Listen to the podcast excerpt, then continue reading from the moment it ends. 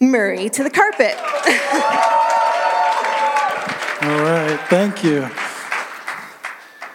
Got a new setup over here. Carry my own things. I'm glad we don't have a stage because I couldn't walk back and forth with these lights. That would have been a real bummer. Um, but Shannon, thank you for the introduction.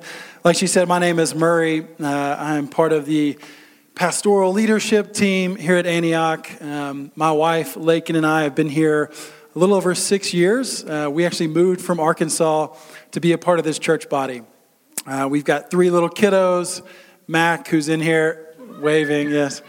He'll probably tune this out. I practiced with him today, so he's already heard this. He doesn't care anymore. Uh, we've got Sam and Luca as well. Uh, we are extremely busy, and they keep us on our toes, but we love them. And again, like Shannon mentioned, if it's your first time, first few times, I just want to say thank you for being here. We're honored that you're here with us today. You're spending your Sunday. We would love to get connected with you, uh, and that's what those cards are for. But as we jump in today, we've been in a series titled First Love Fire. Chris, uh, our lead pastor, who has passed the torch to me today uh, as he's out on spring break, uh, wants me to continue today through Ephesians, the book of Ephesians. It was written by Paul the Apostle to the church in Ephesus. And I think we've been in here for 10 weeks or so in Ephesians, uh, quite the time in Ephesians. But what have we learned about the first, this is quiz time, what have we learned about the first three chapters of Ephesians? If nobody answers, I'm calling my wife. Identity, that's right. Okay, good. We got that. The first three chapters, Paul really hones in on identity. So, your identity in Christ.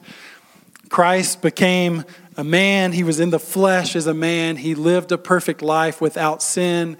He went to the cross. He was crucified for our sin.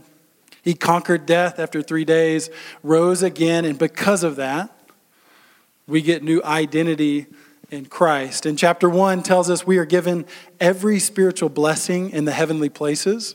Chapter 2 says, We are no longer strangers and aliens, but fellow citizens with the saints and members of the household of God. Chapter 3 shows us we're given the Holy Spirit.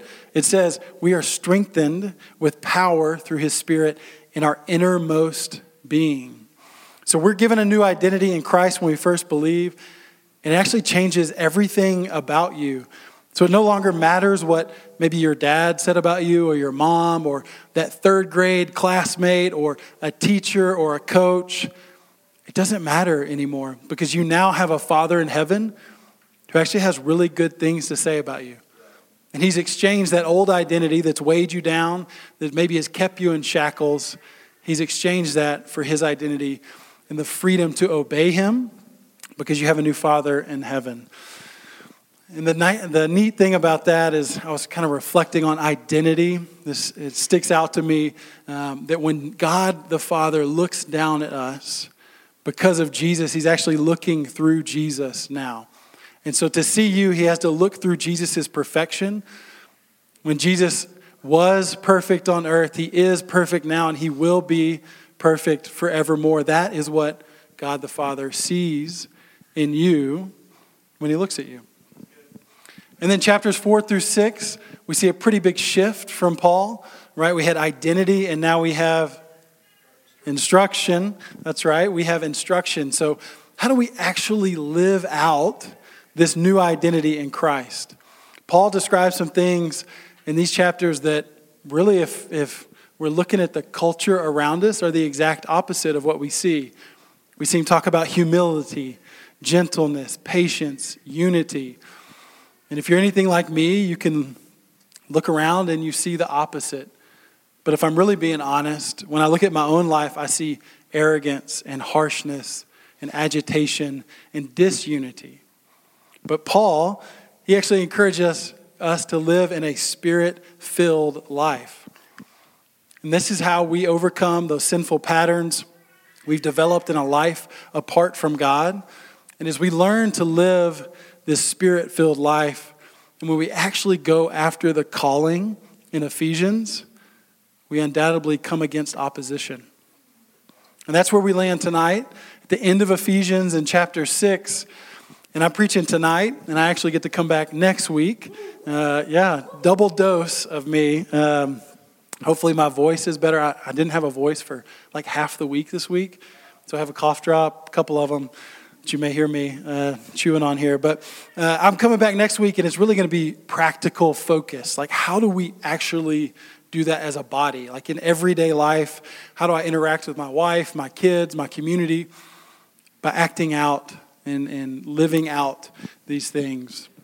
But tonight we're going to dig into Ephesians chapter 6, starting at verse 10. Before we go any further, I'm just going to pray one more time. Father, I just pray that your spirit would come reign and rule in this room that your words would be spoken, that if I have anything written down that is not of you, Lord, that it would disappear, that I would not speak it, but you would speak through me tonight. I pray that your armor would become a reality for us, that you would uh, open our eyes to the truth of who you are and the truth of the battle that we are in individually and corporately as a church family. I ask all that in Jesus' name. Amen. So before we jump in, Blake, thank you for the water. I don't really want to glaze over the fact that uh, some of you might not even be aware that there is opposition. And for most of my life, if you would have asked me, Murray, is there opposition to a spirit filled life? I think I probably would have told you no. There's, there's actually not opposition. Like, I live a pretty nice life. It's pretty easy, it's pretty good. Um, but really, at the core of that, I don't, I don't know that I knew what a spirit filled life was to begin with. But if you'd asked me that question, I would have said no. No, it's not. There's not opposition. I'm not aware of it, at least. Um, I was living ignorantly, if I'm being frank. Life seemed to be pretty good. I had a Christian home. I was around many Christians. I checked the box of doing all the right things and stayed out of trouble and, and did all those things. And if I thought about evil and if there was evil in the world, it was probably something I saw on TV. Like that doesn't actually happen in my life. That's in a faraway place. That's on a TV show, or maybe it's, I'm from small town Arkansas. Maybe it's a big city like Salt Lake. That's where evil happens. That's not in Jonesboro, Arkansas. That's not, that's not true. That can't happen there. But then we moved to Salt Lake City about six years ago, a little over six years ago, and that all changed for me. It flipped on its head almost instantly. And maybe some of you, or you're tracking with me on this, maybe you moved to Salt Lake City and you started experiencing things you haven't experienced anywhere else, or maybe in your entire life. And that became a reality for me when my wife, Lakin, um, this was probably our first year in Salt Lake City. And throughout our marriage, she would wake up every once in a while, like not every night, but every so often, um, seeing or feeling something in our house or in our room. And, you know, she'd wake me up and, hey, somebody's here, somebody's here, go check. And I didn't believe her at all, actually. I would get really frustrated. Like, you're making this up. Like, there's literally nothing here. Like, I can check the house. You want, like, we're good. It, it's okay. But one night, we usually sleep with our door closed completely. But I hear her, she jumps up and she says something like, Leave in the name of Jesus. And in that moment, when I woke up, I saw our door was about three quarters of the way open. And when she said, In Jesus' name, I command you to leave, or whatever piece of that phrase she said, the door started to close. And it went completely shut. And I was like, what the heck is that? Like, what, what just happened? We didn't have kids running around the house uh, so i'm just like okay i don't i don't know what to do with this. Like what did you see? And she just describes this uh, figure there that when she commanded it to leave it just kind of dropped its head slowly turned around and closed the door and, and went away. And so that was very weird and interesting for me. Maybe this is the first time you're hearing a story like this we could chat after, maybe talk to Blake or somebody. But um, the next thing I started to realize is our kids, Mac and Sam especially, would wake up in the middle of the night, like scared to death, like screaming that they saw something in their room. And that, as a father, you're like, I have to help you, but what do I do? I, I don't know what to do. This is pretty crazy. But that started to open my eyes to this whole new world, something I'd never experienced before. And if you know me today and you didn't know me previously, you'll start to realize I've had over five years many of those types of experiences, uh, going to battle, so to speak, and the spiritual kind of things, whether it's been in my own life or my home or across this city. But it started to open my eyes. And some of you haven't experienced those things yet. You might be similar to me, growing up in small town Arkansas. You had a comfortable life for the most part. And you might think I'm just some crazy dude up here with a mic. That's totally okay because I think I can back it up a little bit. We're going to turn into Ephesians chapter 6, verse 10 is where we'll start. It says, Finally, be strong in the Lord and in the strength of his might. Put on the whole armor of God that you may be able to stand against the schemes of the devil. For we do not wrestle against flesh and blood, but against the rulers, against the authorities against the cosmic powers over this present darkness, against the spiritual forces of evil in the heavenly places. So, Paul pretty, says pretty plainly we're in a battle. And it's not a battle against the unbeliever, it's not a battle against the other team, it's, it's not that person or this person that we're battling. No, it's not actually a physical battle at all. I mean, according to Paul, it's one we can't even see. It's a spiritual battle that, that Paul calls us to be ready for. I was actually having a conversation earlier this week with a couple, and we started talking about spiritual warfare. This came up, and we all are not originally from here, but we started to realize as we talked that it's much harder in Salt Lake City than it is in Arkansas, where I'm from. Haven't you all noticed it seems to be a little bit harder here? And that's why, as a leadership team, as part of the leadership team here, we're going to continue reminding you and training you and getting you ready for this battle. That's our job. It's a spiritual battle we're all facing. Uh, this quote from Jimmy Seibert, he's the pastor in Antioch in Waco, Texas, has always really stuck with me. He, he talks about pulling back, pulling out, and being picked off. And if we don't really believe we're in a war, then we can have seasons of pulling back. And then once we pull back, we start to pull out, and then ultimately we're picked off.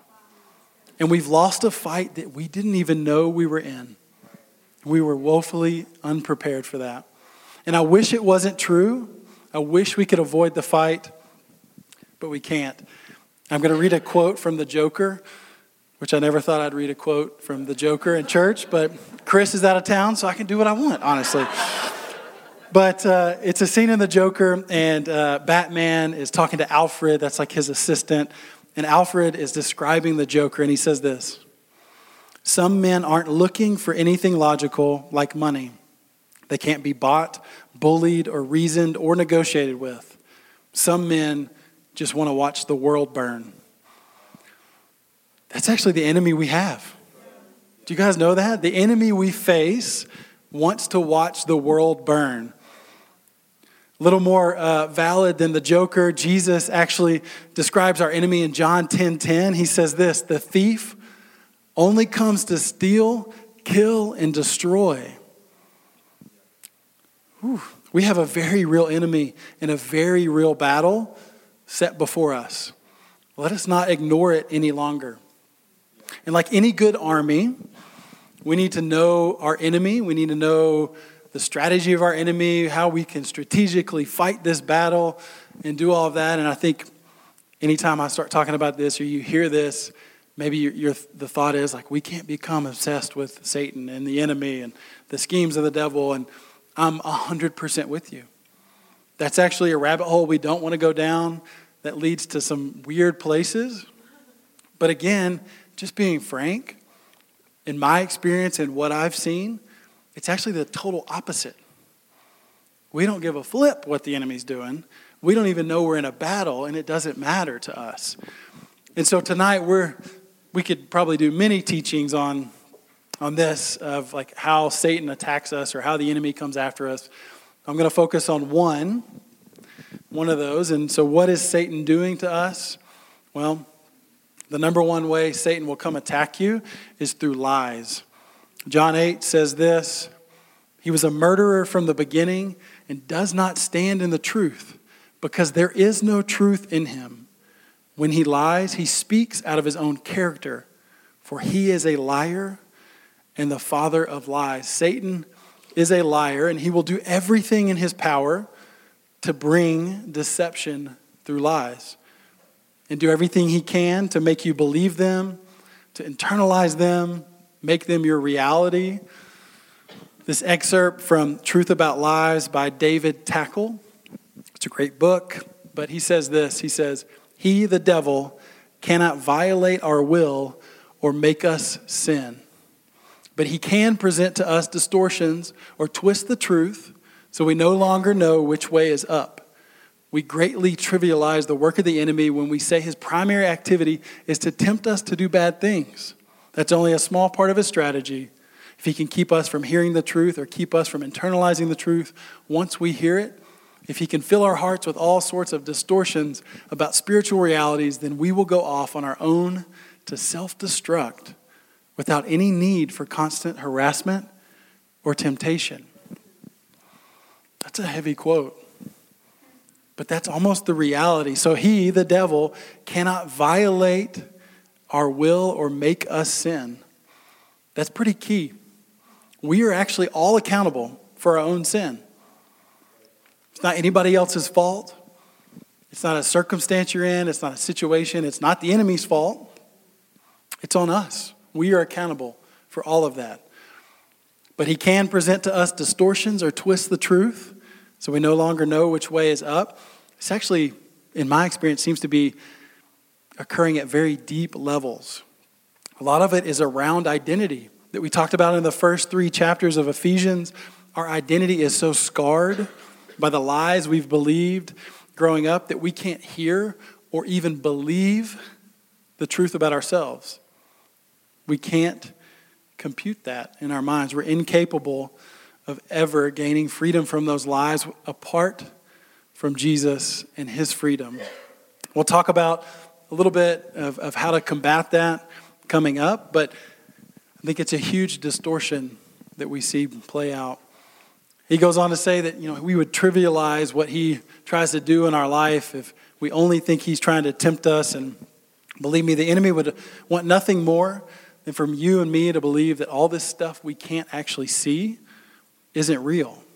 That if we don't see it with our eyes and we can't perceive it, that it's not a reality.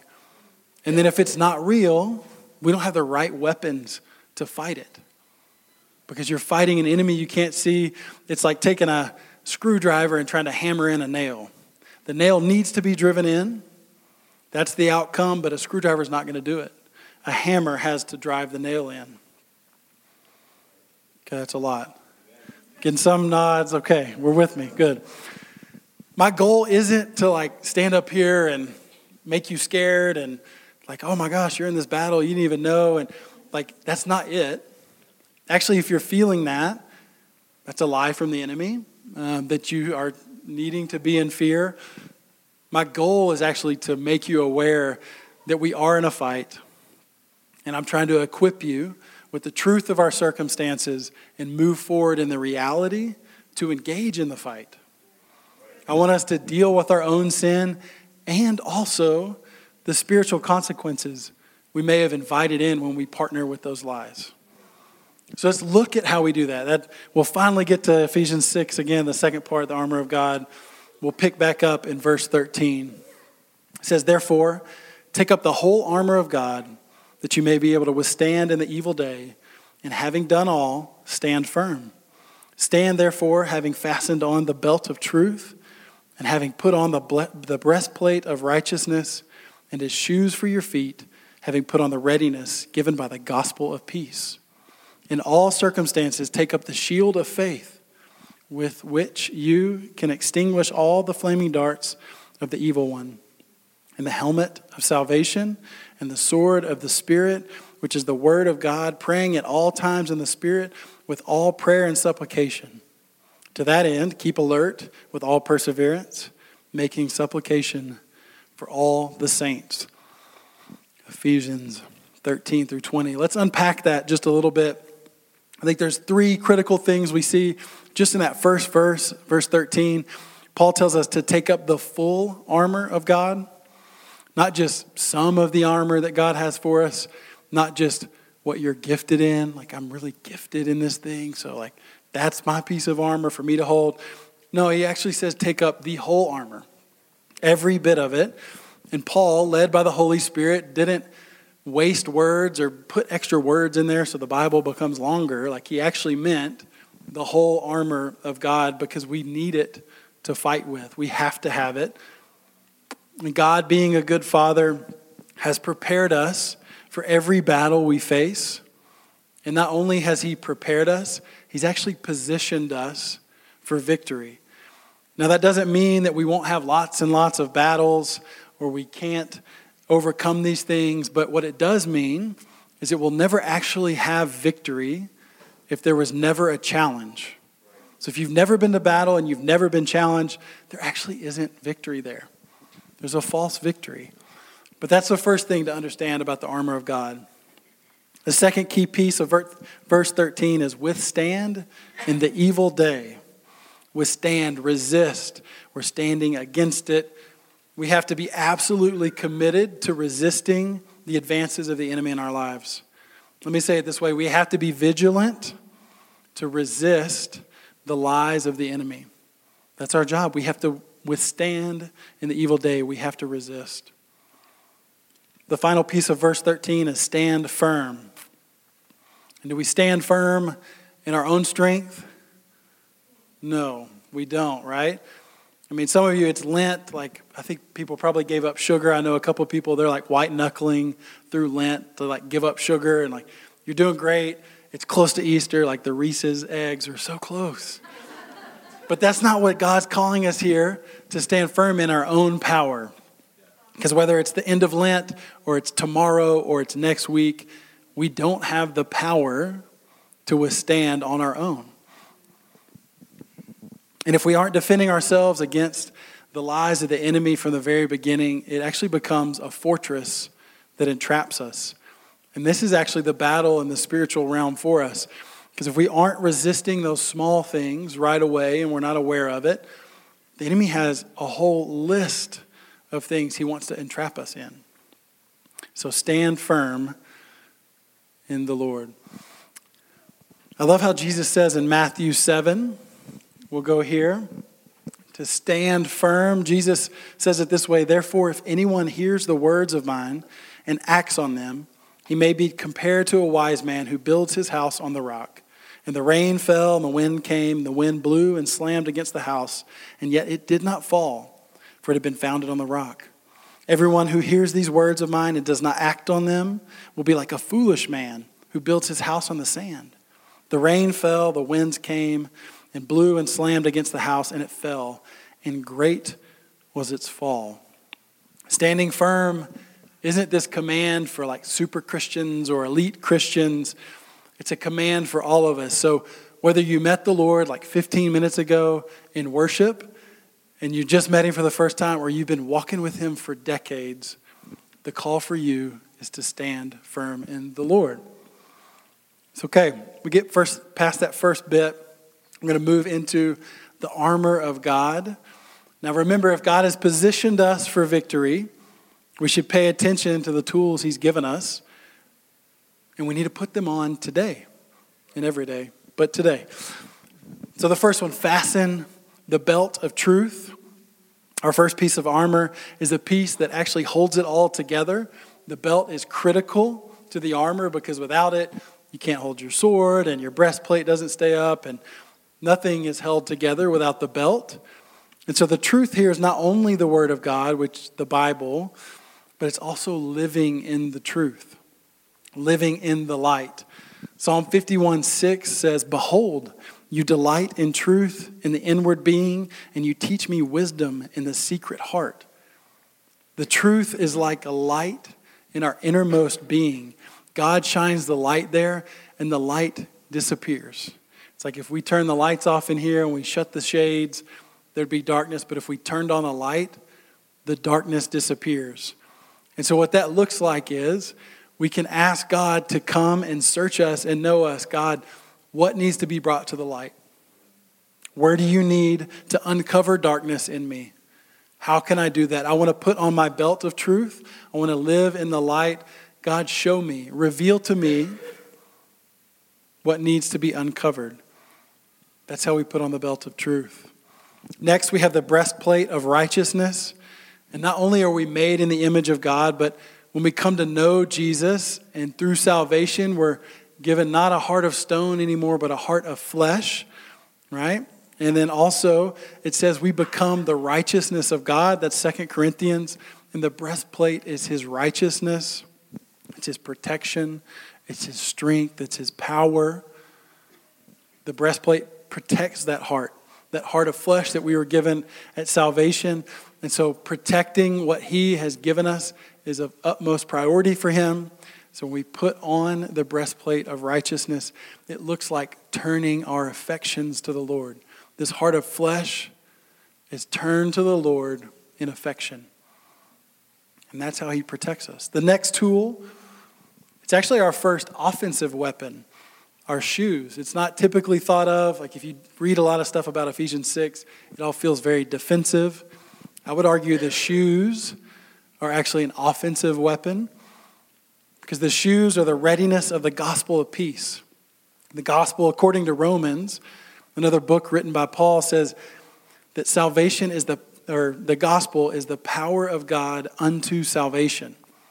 The greatest hope of the enemy is that we would never share the gospel with anybody, that we would never open our mouths and share with people the gospel. And maybe that looks like, oh, I'm just like really scared to tell somebody the truth. I don't want to tell them the gospel. They're going to think I'm crazy. They're not going to like me. I can't do it. I don't have enough faith. I, whatever it is, maybe, maybe you think they're okay. They're all right without the gospel. They're successful. They don't need it. But those are actually lies from the enemy trying to stop you from giving someone the power that they so desperately need. That's the power of the gospel.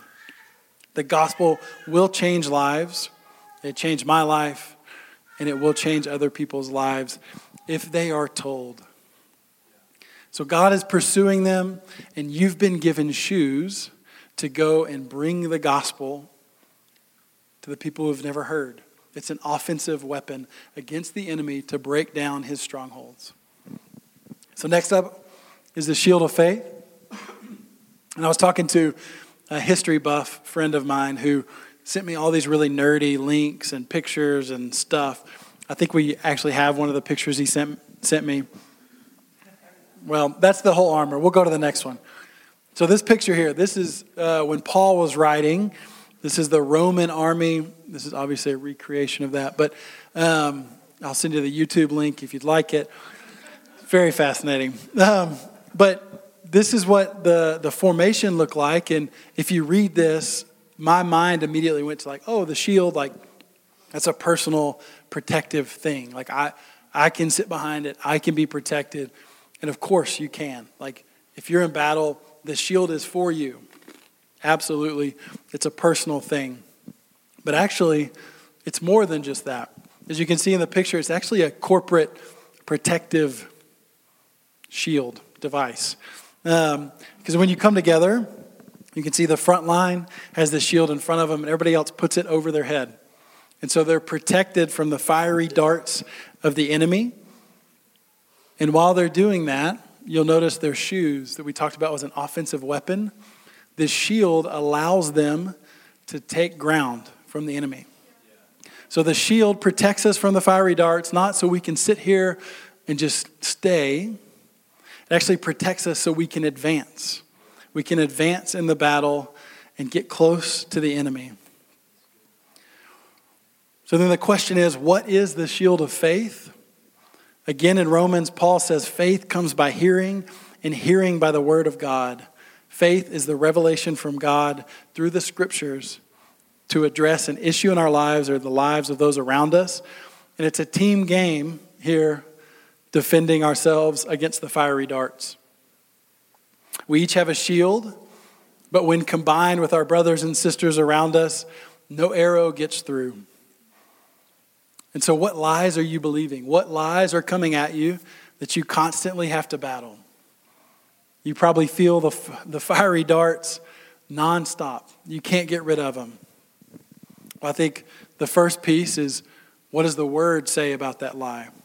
Have you asked God to reveal in His Word how He would address those fiery darts? Find that and take up your shield. So, again, I think the corporate piece of this may be even more interesting for us. How are we combining our shields at Antioch, Salt Lake City, together with each other to advance the kingdom, take ground from the enemy? How do we come together and do that? This is actually the function of the church. And if we are protected together, we actually advance further than we would individually. We have more protection. We're moving next to the helmet of salvation. Salvation is security from God. That's what a helmet does, it protects your head. You're now adopted into his family. There's no questions asked. You can't be plucked from his hand. This helmet protects you from the lies of the enemy against your salvation. Now, salvation isn't earned, it's not what you do or what you don't do. You are saved. You no longer fear death because you have a secure destination with Jesus for eternity. The helmet of salvation. That's the protection. Finally, the last one the sword of the Spirit. We actually get a weapon like that we're familiar with, right? A sword.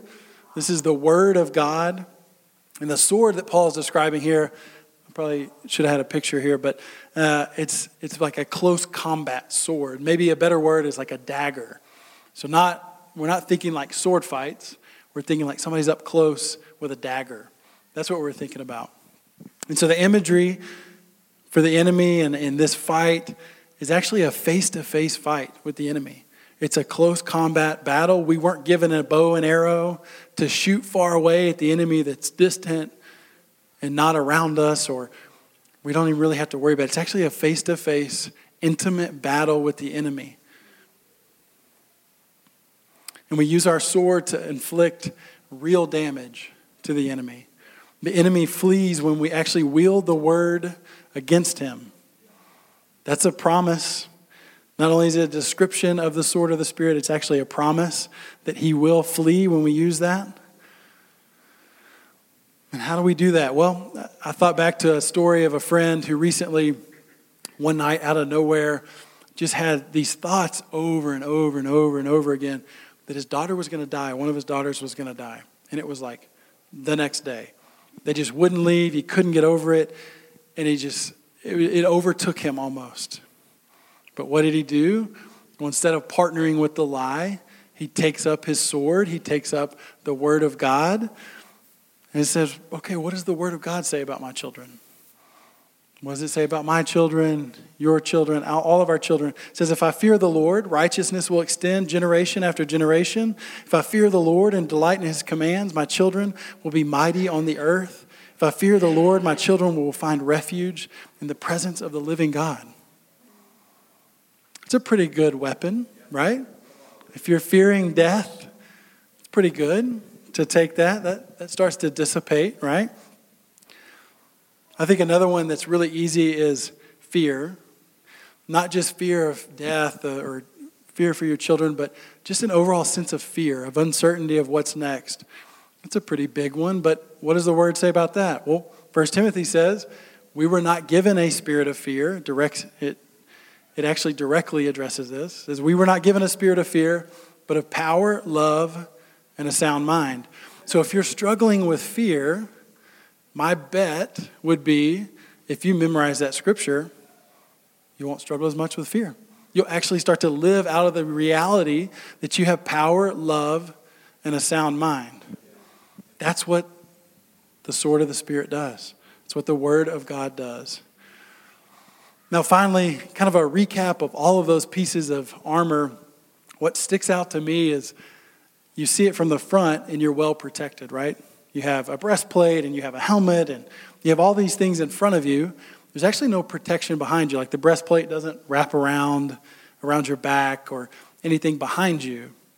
I think there's significance there because if we are in a battle and God expected us to be in a battle, we have no protection when we turn away from the battle and we walk away from the battle. That isn't the promise from God. That His protection will take us there. It's actually a charge to stand firm, to go and face the battle forward, going together. Individually with your shield, corporately with your shield, individually with your sword, corporately with your sword. That is the call of God on our lives.